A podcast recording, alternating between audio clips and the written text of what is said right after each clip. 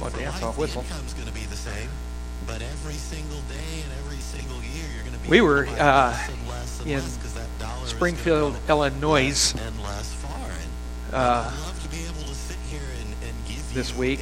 Uh, quote Todd, Tamara, Sarita, and I a rule of for the, uh, Midwest Leadership uh, Conference with uh, this, for the Southern Baptists, And uh, assets and how they need to there's some great music, but Matt, our team, I mean, they were good, but I really, I, I'm gonna, I'm gonna talk to the guys and. Uh, I want to get you guys out there. You'll, uh, you'll bless their socks off. We were blessed. But uh, you guys blessed me more. Uh, I, I, I didn't I didn't look at the bulletin and uh, shame on me because I live with the person that prints it out. but one thing, just to reiterate, I want you to pray for uh, Keith's dad, uh, Frey Gideon. Five percent of his heart's working. They're not going to be able to start Social Security at the soonest for at least seven years. So they're going to need a big chunk out of their nest egg for a minimum of seven years. So their portfolio structure. Well, he's not going to be running any marathons.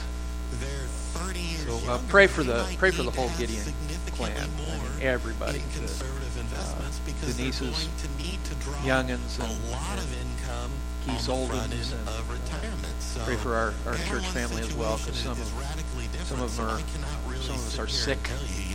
And tell you, you know, And you uh, if I don't shake your hand, I'm not being I'm not being bonds, this much in standoffish. I don't I just I don't want to get it you doesn't credit. work that way. It doesn't work that way at all. I can't get rid of this thing.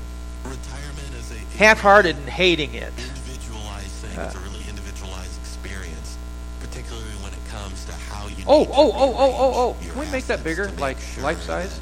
Uh, your money lasts as That little one uh, on the on the left there. That be having income no, not, not those guys. That, yeah, there he is. That's little Johnny.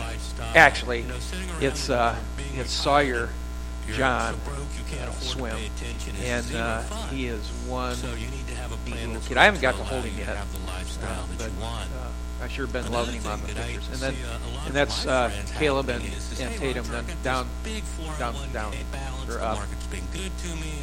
The other, yeah. Uh, those are the great, the other great grandkids. Um, that's Calvin and Genevieve, she is a little. Wait a minute. You know, and I know you guys got grandkids too, and why aren't you showing ours? Because I'm the preacher, and I asked the guys to do it. So, thank you, thank you very much for doing that for me, Jeff. Um, Judges one, one through two five. You know, many many times we're not overcoming the weaknesses in our lives and inhabiting the, the land, as it were, the, the, the things that God has given us, uh, because uh, it, the, the, the same ex- we're doing the same excuses that Israel had uh, for not taking the land, and and we need to learn how to inhabit our inheritance, and that's kind of what we're going to talk about today. The book of Judges begins with a series of victories and defeats that took place after the death of Joshua, and the boundary lines for the twelve tribes had been determined before the people. Uh, uh, had, had uh, the 12 tribes had been determined before the people had, had fully claimed their inheritance by defeating and then dislodging their the, the inhabitants of, of that land. So when Joshua was an old man, the Lord came to him, and and I mean this is this is this is something. Yeah. Joshua 13:1. So when Joshua was an old man, the Lord said to him, "You're growing old. Now look in the mirror, bud. You are older than dirt." And and much land remains to be conquered. So he wasn't in a place, you know. It, it, it's he was told what to do, and they didn't do it. And yet Joshua and Caleb are the two guys that uh, really were were charged with taking the land. Caleb did what he he was told, and Joshua was to lead them, and it just it didn't quite pan out that way the people of Israel owned the land, but they didn't possess it, and therefore they couldn't enjoy it all. It's like you own a house, but you got to kick the renters in, the squatters out, before you can go in and enjoy it. And so I think there's a lot of Christians like that. God's given them their inheritance and He's blessed them with abundant, victorious life, but they're not enjoying what they possess. They're still bogged down with all kinds of sins, with bad attitudes, with wrong actions, emotional scars of the past. You're bogged down with that. So if you're a believer this morning, it's time that you clean out the junk in your life that you've been carrying around for years. Clean it out, kick it to the curb, bag it, tag it, let the trash man have it. Well, that kind of rhyme. That wasn't intentional. See, Jerry, it does rhyme. The reason Israel was told to move in and conquer the land was so they wouldn't fall under the pagan influences that were in the land. And it wasn't because of some kind of ethnic cleansing. It wasn't it wasn't for vengeance. It wasn't for economical reasons. It was for spiritual reasons. God was protecting the nation for the coming of the Messiah Jesus Christ. And so unless Christ was born, there wouldn't be any hope for any of us today. Unless Canaan was cleansed of its idols, Israel would never, ever remain faithful to God. And the same is true of us unless we receive Christ as our Savior. If you're here today and you have never done that,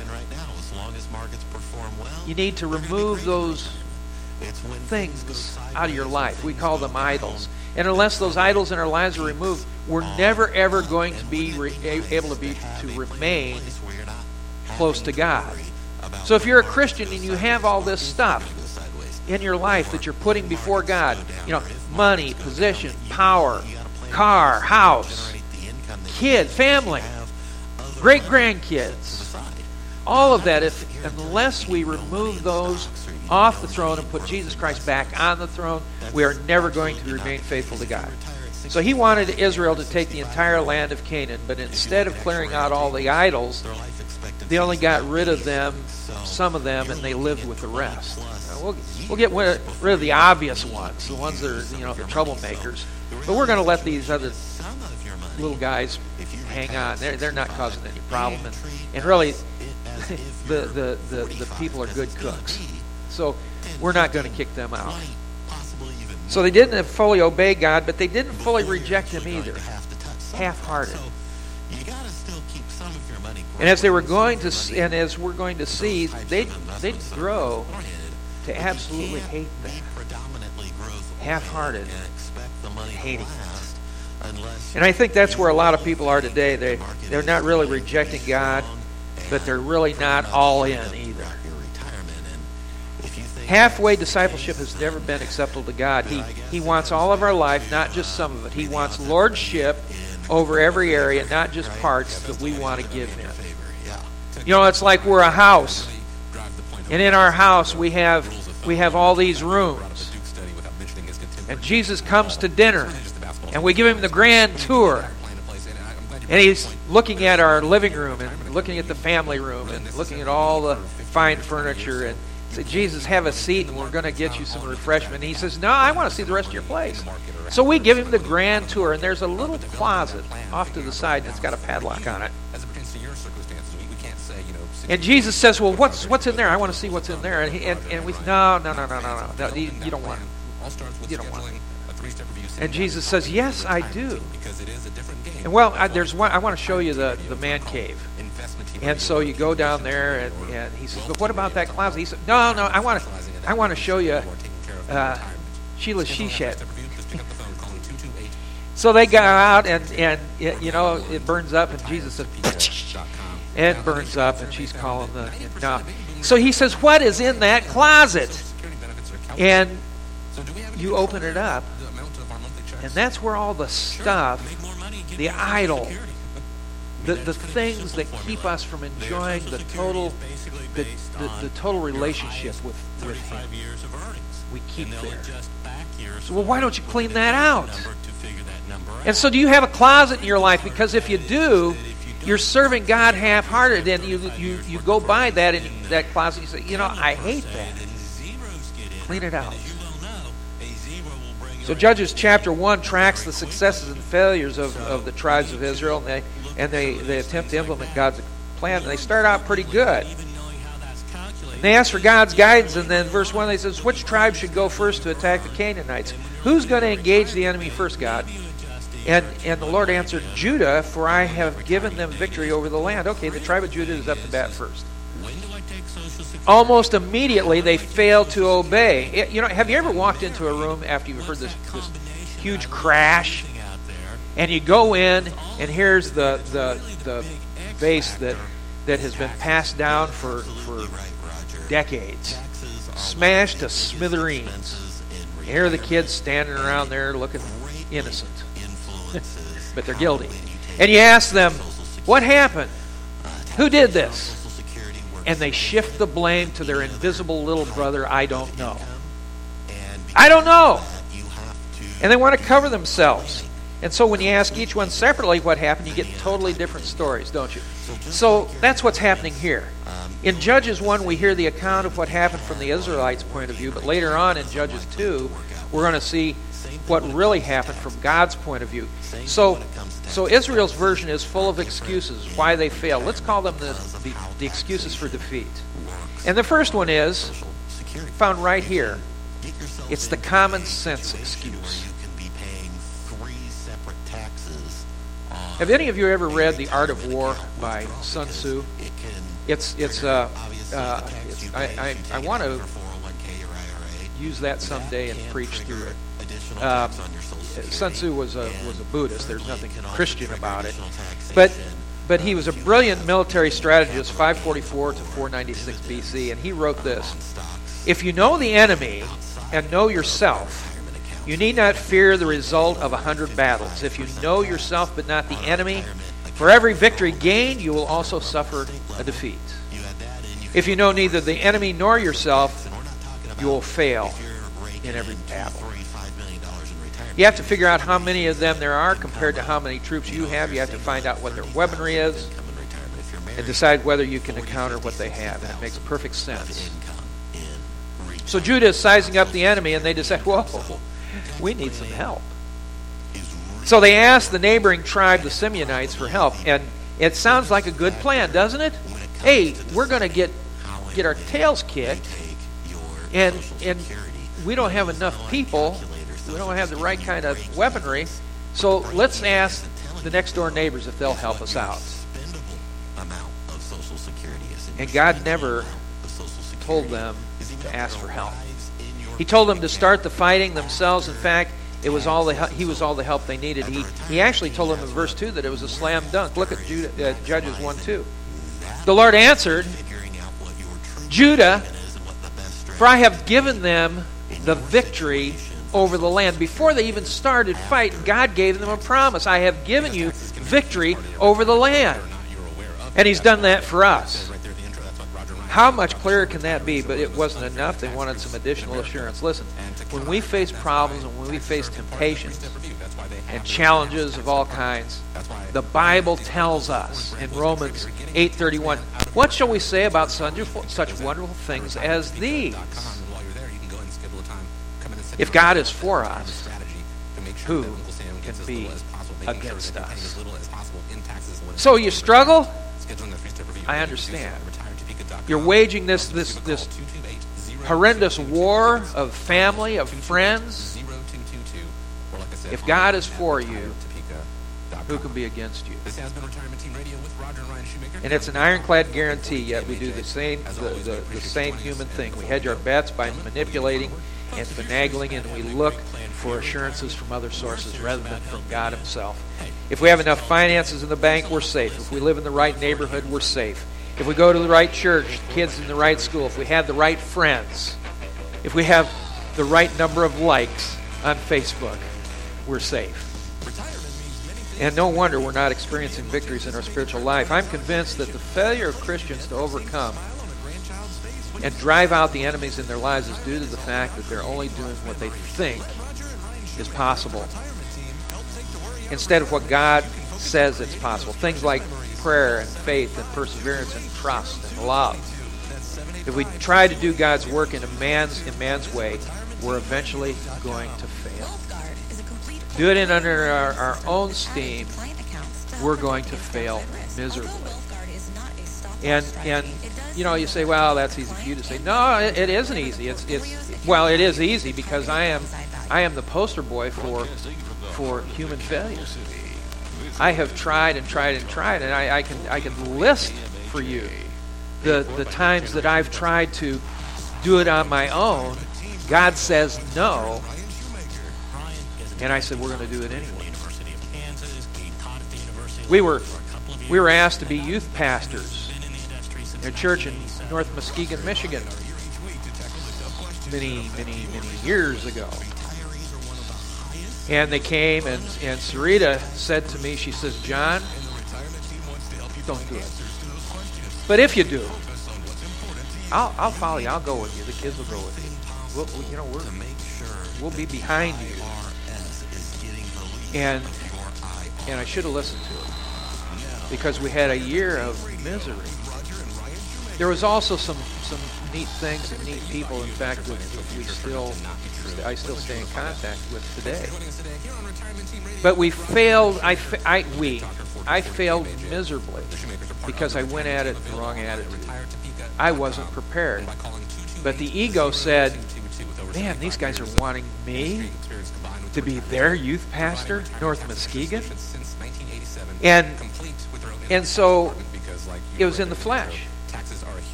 And I suffered some defeat. So if we try to do God's work in our in, in, in our own way, it's going to be tough with us. The best, the, even though the Israelites disobeyed His commands, God allows them to achieve, achieve some initial victories, but it's not going to last. In verses four through seven, they kick out the Canaanites and the Perizzites, and they capture their king named Adonai Bezek or Bezek. Uh, I don't know. Have any of you in here saw the movie? Seen the movie, uh, The Pope of Greenwich Village? Anybody? Seen Nobody. Oh. Well, I'm not recommending it, but uh, it's it's a it's a story about this, this life in in in, uh, in New York City, and one of the characters, Charlie. Charlie's a con man. He's always trying to get over on people and, make a big buck, and he steals money from Bedbug Eddie. Bedbug is a vicious man. And so he got Charlie and he cut off his thumbs and then made him serve coffee in his restaurant. It's, it's kind of tough not having thumbs bring you a cup of coffee. Well, after the victory of Israel, they immediately cut off the Canaanites, the Canaanite king's thumbs and toes. And before you feel too much sympathy for this guy, realize that by his own confession, he'd already done that to 70 of the kings that he's defeated, Israel's kings. And he admits he got what's coming to him. So, why in the world would you cut off a guy's thumbs and big toes? What? Why or toes? Why? Why would you do that? Well, one reason: without thumbs, you could never fight with a sword, and you couldn't march into battle. You'd have to crawl everywhere you went. You'd be unable to escape, so you'd be neutralized as an enemy and reduced to a beggar living on scraps and leftovers. It kind of illustrates what happens to anybody who gets caught by Satan. We're unable to def- to to fight. We we're we, we're defeated. We get disillusioned. We get depressed, and we quit. We're reduced to begging. Lord, I didn't deserve this. Yes, you did. Lord, why did you do this to me? You did it to yourself. Lord, why did you allow this to happen? Because that was what you chose. See, we're no longer a threat to the devil when he has us on our back. But it's not the life that God's planned for those who trust and follow him. The Israelites in verses 8 through 10 continue to tell their story. And so, from their point of view, they're doing pretty good in their own power. But even though they win a few battles, they fail to win the war. And we do the same thing. Let's be honest, we can accomplish some pretty impressive things using our own gifts and talents. We can even convince ourselves that God's with us, helping us. I mean, look at how successful we are. God must be with us, right? But eventually you come up against an enemy or a problem or a trial that won't budge, and you can't defeat it no matter how good you are. It's bigger than you. And if you don't, you, you if it's if you you don't have the gifts or the understanding or the stamina or the charisma that you need, we haven't just met our match. We've met our betters, our superior. So in verse 19, Judah meets their meets his match and they beat him. And according to verse 19, why'd they fail to drive out the people living on the plains? Because these guys had chariots of iron. Iron chariots were the tanks, the aircraft carriers of the day. If you had iron chariots, you were invincible. See, when you fight your your battles with conventional worldly weapons, you're going to get beat. Satan always is going to have bigger, better guns. He's going to have the iron chariots. If you lie to get your way, you're going to eventually run into a bigger, better liar. if you use intimidation and power to move up the ladder at work, somebody with a stronger personality and better connections is going to squash you. Manipulators and controllers always run into better manipulators and controllers. And if you use your charm to get your way, eventually someone with more charm will, do, will outdo you. So, in direct contrast to their miserable defeat in verse 20, we read The town of Hebron was given to Caleb, as Moses had promised, and Caleb drove out the people living there who were descendants of the three sons of Anak. Caleb, do you remember his name? His name means raging with canine madness. Caleb. Ah, a manly man. Why in the world did that kid join the Air Force? Uh, anyway, Caleb was one of the two spies that gave a good report 40 years prior, and and and they were and when Israel was trying to enter the promised land the first time, and now here he is as feisty as ever, still defeating God's enemies. And in case you don't know, the defendants of Anak were, were giants. But an old man, Caleb, and his family was able to defeat him. How many admittedly old men are in here today? Anybody want to say they're an old man? Some of you are liars. Chronologically old. Older than 50. Keith, get your hand up. So, so the Bible is telling us, us old men, that age doesn't matter. It isn't the years, it's the miles. And if Caleb could do it at 80, you guys, us guys, we are able to do it in our age. God has empowered us to be defeaters of evil. See, men, we are to be men. We're going to have fun getting together Saturday. But you know what that is? That is a gathering of men to embrace manhood. We're going to see that we as a band of brothers can certainly do that in this church. Manly men. To do manly things. See, it's not a lack of faith that keeps us from enjoying God's victories in our life. It's the lack of our faith in His strength. Human common sense would say trust in yourself, believe in yourself, defend yourself at all costs, but common sense has its, its, its limits. It may work for a while, but eventually you're going to have to put your trust in God's strength and God's wisdom. God, God's promises, or you'll go down swinging. And you may go down swinging, but you're still going down. Now listen, this point, from this point on, it gets really ugly. The list of failures gets longer and longer. The tribe of Benjamin is next, and they fail in verse 21. Judges 1 22 through 26. The descendants of Joseph attacked the town of Bethel, and the Lord was with them. They sent men to scout out Bethel, formerly known as Luz, and they confronted a man coming out of the town and said to him, Show us a way into the town, and we'll have mercy on you. So he showed them a way in, and they killed everyone in the town except the man and his family. Later, the man moved to the land of the Hittites, where he built a town, and he named it Luz, which is its name to this day. This tells us that the Lord was with them, but when they walked away from his plan, he walked away from them. In fact, the only way they won is because they were willing to make compromises with the enemies. We're doing it God's way, they were doing their own way, and they started finagling. If you get us into your town, we'll spare you and your family. It's what I call the second thing the compromise excuse. The compromise excuse. We're compromising, and it's an excuse for not having the victory. The temptation to compromise with the world is greater than ever. Instead of standing for the truth, we accept the idea that there are many truths. I told you what's true for you, and I'll do what's true for me. It's called pluralism.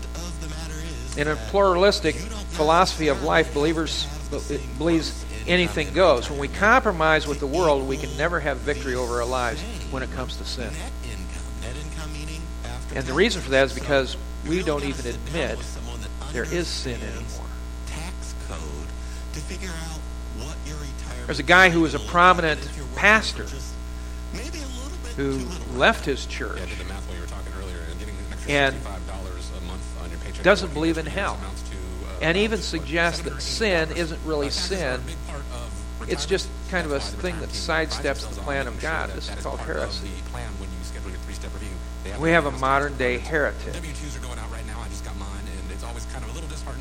So over time, the Jews became so accustomed to their godless ways of their pagan neighbors, they didn't seem sinful anymore. They became so interested in their gods that they started to live like them. That's what's happening to many Christians today.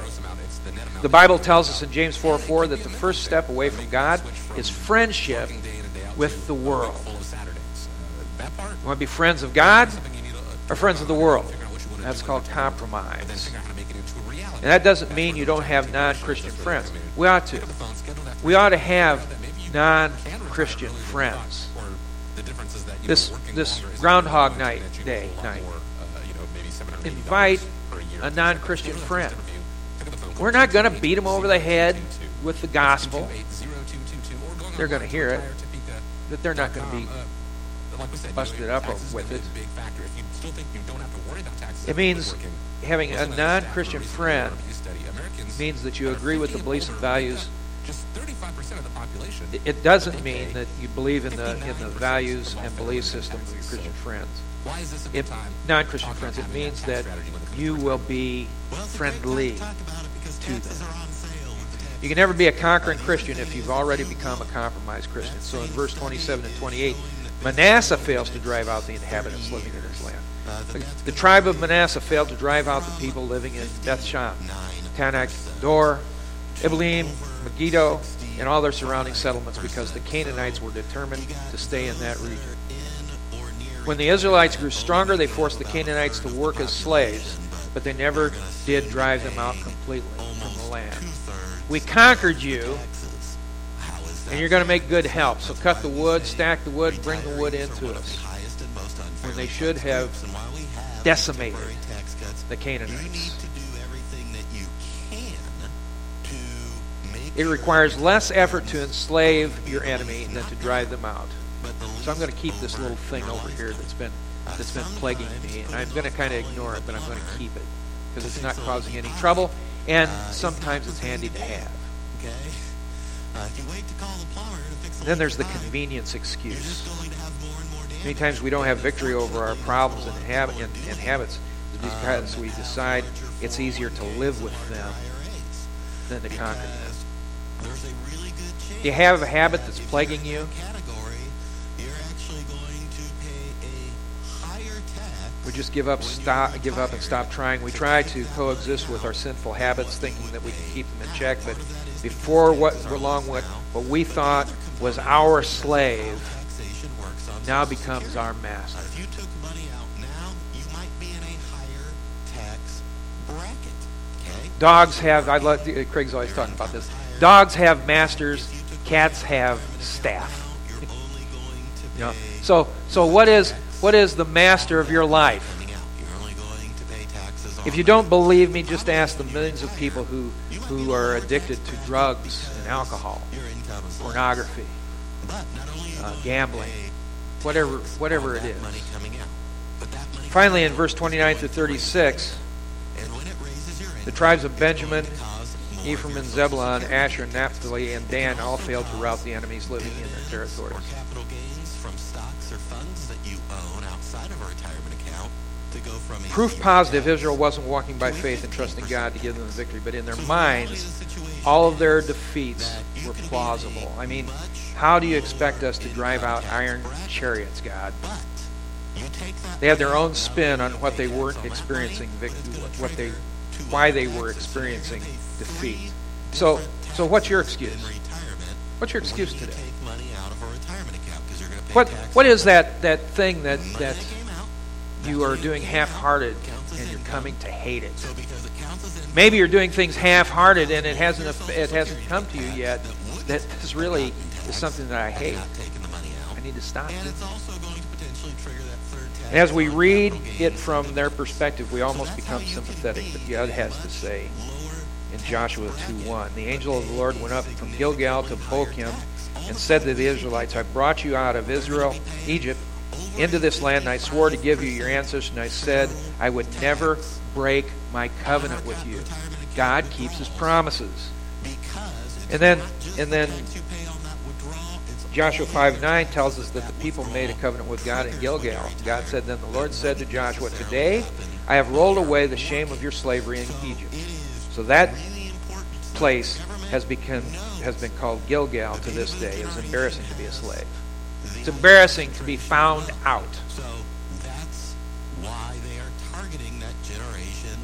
Sometimes we Look at the need to be reminded that God is our provider and security. So when we fail to go to Him and, and we and we instead seek out other gods for security, material, material things, jobs, people, God gets upset. So Jesus says to the Israelites in in in Dollar tax Josh in Judges two one through two, the angel of the Lord. That's a pre uh, uh, uh, uh, appearance of, of Christ before he was born. the horizon.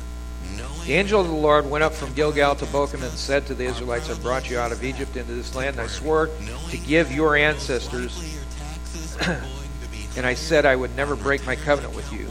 For your part, you were not to make any covenants with the people living in this land. Instead, you were to destroy their altars. You but, but. Jesus is saying, but you disobeyed my command. Why'd you do it? Israel upset God by making covenants with the people of the land instead of instead of driving them out. Not the, the purpose was to overcome the enemy, not live with them. God says, no excuses, no treaties with your enemies, no coexisting with your sin, because you have my power to overcome your issues. Apply that to- to you- to your life today. You have the power to overcome these things. Israel, the Israelite says, but we were unable. But God says, no, you weren't. You say you could not, but I say you would not. is could spend, and after tax is what's important, right, Roger? That's absolutely right. And, and Ryan, they say that uh, I can't forgive. I can't tell the truth. I can't reason for that. resist. They're the ones who have the money. What we see as weakness, God sees as a failure to remember. Remember who He is and what He promised. Remember that we're in a covenant why is it gonna relationship with Him. This group of people. That's where the money is. Judges and 2, 3 through 5 says, So now I declare that I will no longer drive out the people living in your land. They will be thorns in your side, and their gods will be a constant temptation to you. When the angel of the Lord finished speaking to all the Israelites, the people wept loudly. So they called the place Bochim, which means weeping, and they offered sacrifices there to the Lord. And there were, there's always consequences for failing to trust God with the things in life that are, that are causing us problems. Always consequences. Whatever we, whenever we fail to, to do in our lives that He's told us to take charge of, they become thorns. They make us miserable. They, they rob us of our joy. They're always sticking us and hindering us. I saw a, a, a thing last night. We were watching uh, uh, planning that's going to have impact the- not just today on you, the, show that we 20, were 30 years down the road. trade. Uh, yeah, that, anyway, they, yeah, we're senior moment here. But they go out to these junk places. They- go to a flea market and they buy this stuff, fix it up, and then try and sell it. And and this this these two guys bought a ball of barbed wire. Our guys would think that's a cool that's cool, and they're going to make a light out of it. And I could see that. You know, guys guys guys do silly things like that. A barbed wire light. And every time you touch it, you got poked, you got stabbed, you got stuck. And it's hard staying safe just to turn on the light. And that's what's happening with people who, who embrace their sin. We're always getting stuck and hindering from living the full, free life of God. God says their gods will be a constant reminder.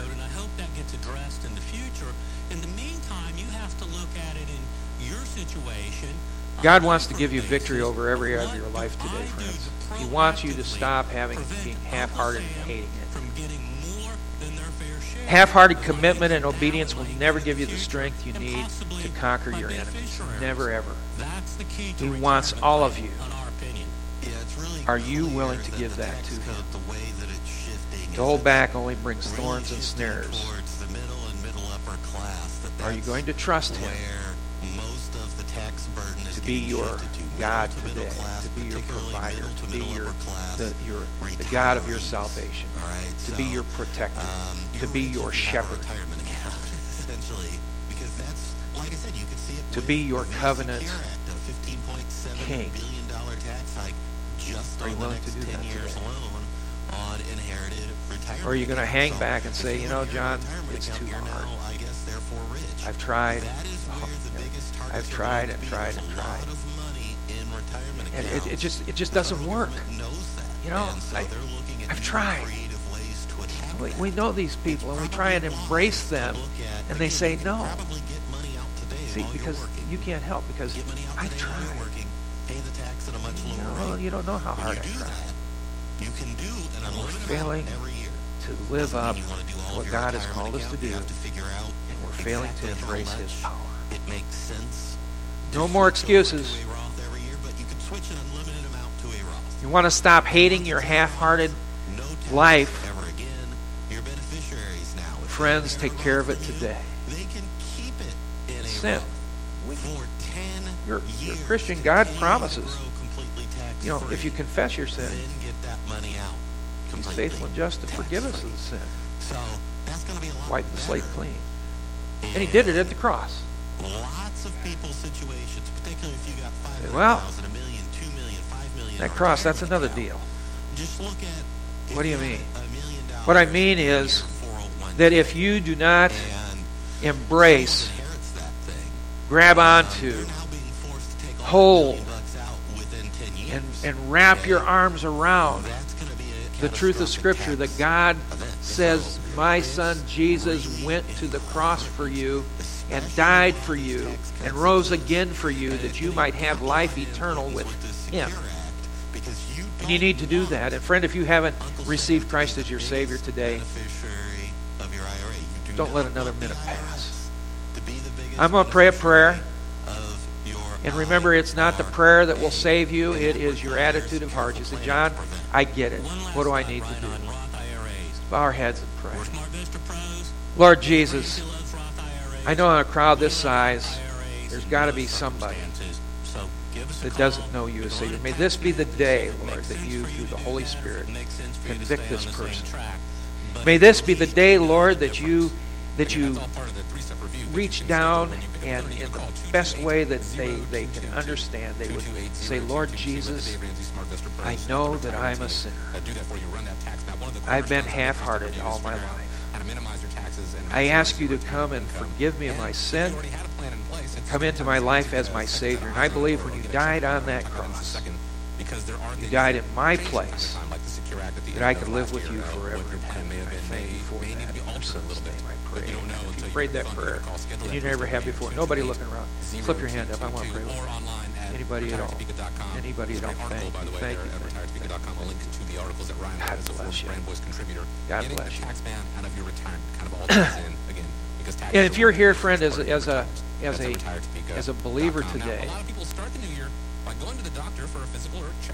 that that such a thing as you said, John, I, I have, I, I have, I've been, I've been, I've been playing the game. most of our clients come in every I- I haven't been months, real. some annually, kind of just depends on your situation. And I want to take care of that right now. And it's just like Lord um, Jesus, come into my life and and and help me usually you go in for your physical, take you get your advantage of all that you have- all that you have given me. Is there something I want to, I want to take that land. I want, I want to be victorious in the things that you have promised. now, so it doesn't become a Lord, remove the doubt, remove You know, you these issues, these side issues. Lord, I want to let go of them and if you don't embrace you. Lord, if if you're in, if if you promised it, I'm going to accept it, and I am going to believe it. what changes in your situation have occurred since the last time we chatted. I'm saved. I know it. Changes have occurred with, But I'm still plagued with the these doubts. the tax code. Plagued with these these things that have, we need to have kept me from um, fully serving you, Lord. so that you can I want it out. I want it gone. from that particular change. If you're in that place, lift your hand. I want to pray with you. Anybody? Let me pray with you. to harm Yep. you the least Yep. amount Yep. Thank you. Thank you. people's circumstances change. Father God, as we leave this place, I ask that we, wherever we go today, Obviously, the tax people would see us and see a difference in us. all the time. and they would so say, one of those things that there's something about that person. about your future turned out not Lord, to be uh, true, when would you want to know may about we it? be would that you want to example. know about it I now thank you for it in your son's precious name and for his can be sake. easily fixed? Amen. Or are you